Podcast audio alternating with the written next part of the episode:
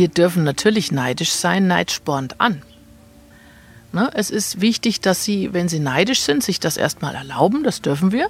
Wir sind hier, um Gefühle zu erforschen. Das ist auch etwas, was wir in unserem Leben tun wollen. Und Neid gehört natürlich dazu. Sie dürfen ruhig neidisch sein. Wichtig ist aber, dass Sie bitte nicht das, was der andere hat, zerstören wollen oder in, in so eine destruktive Energie reingehen, sondern sagen, Mensch, der hat es, wie kann ich das denn für mich vielleicht umgeformt in meinem Leben für mich auch verwirklichen.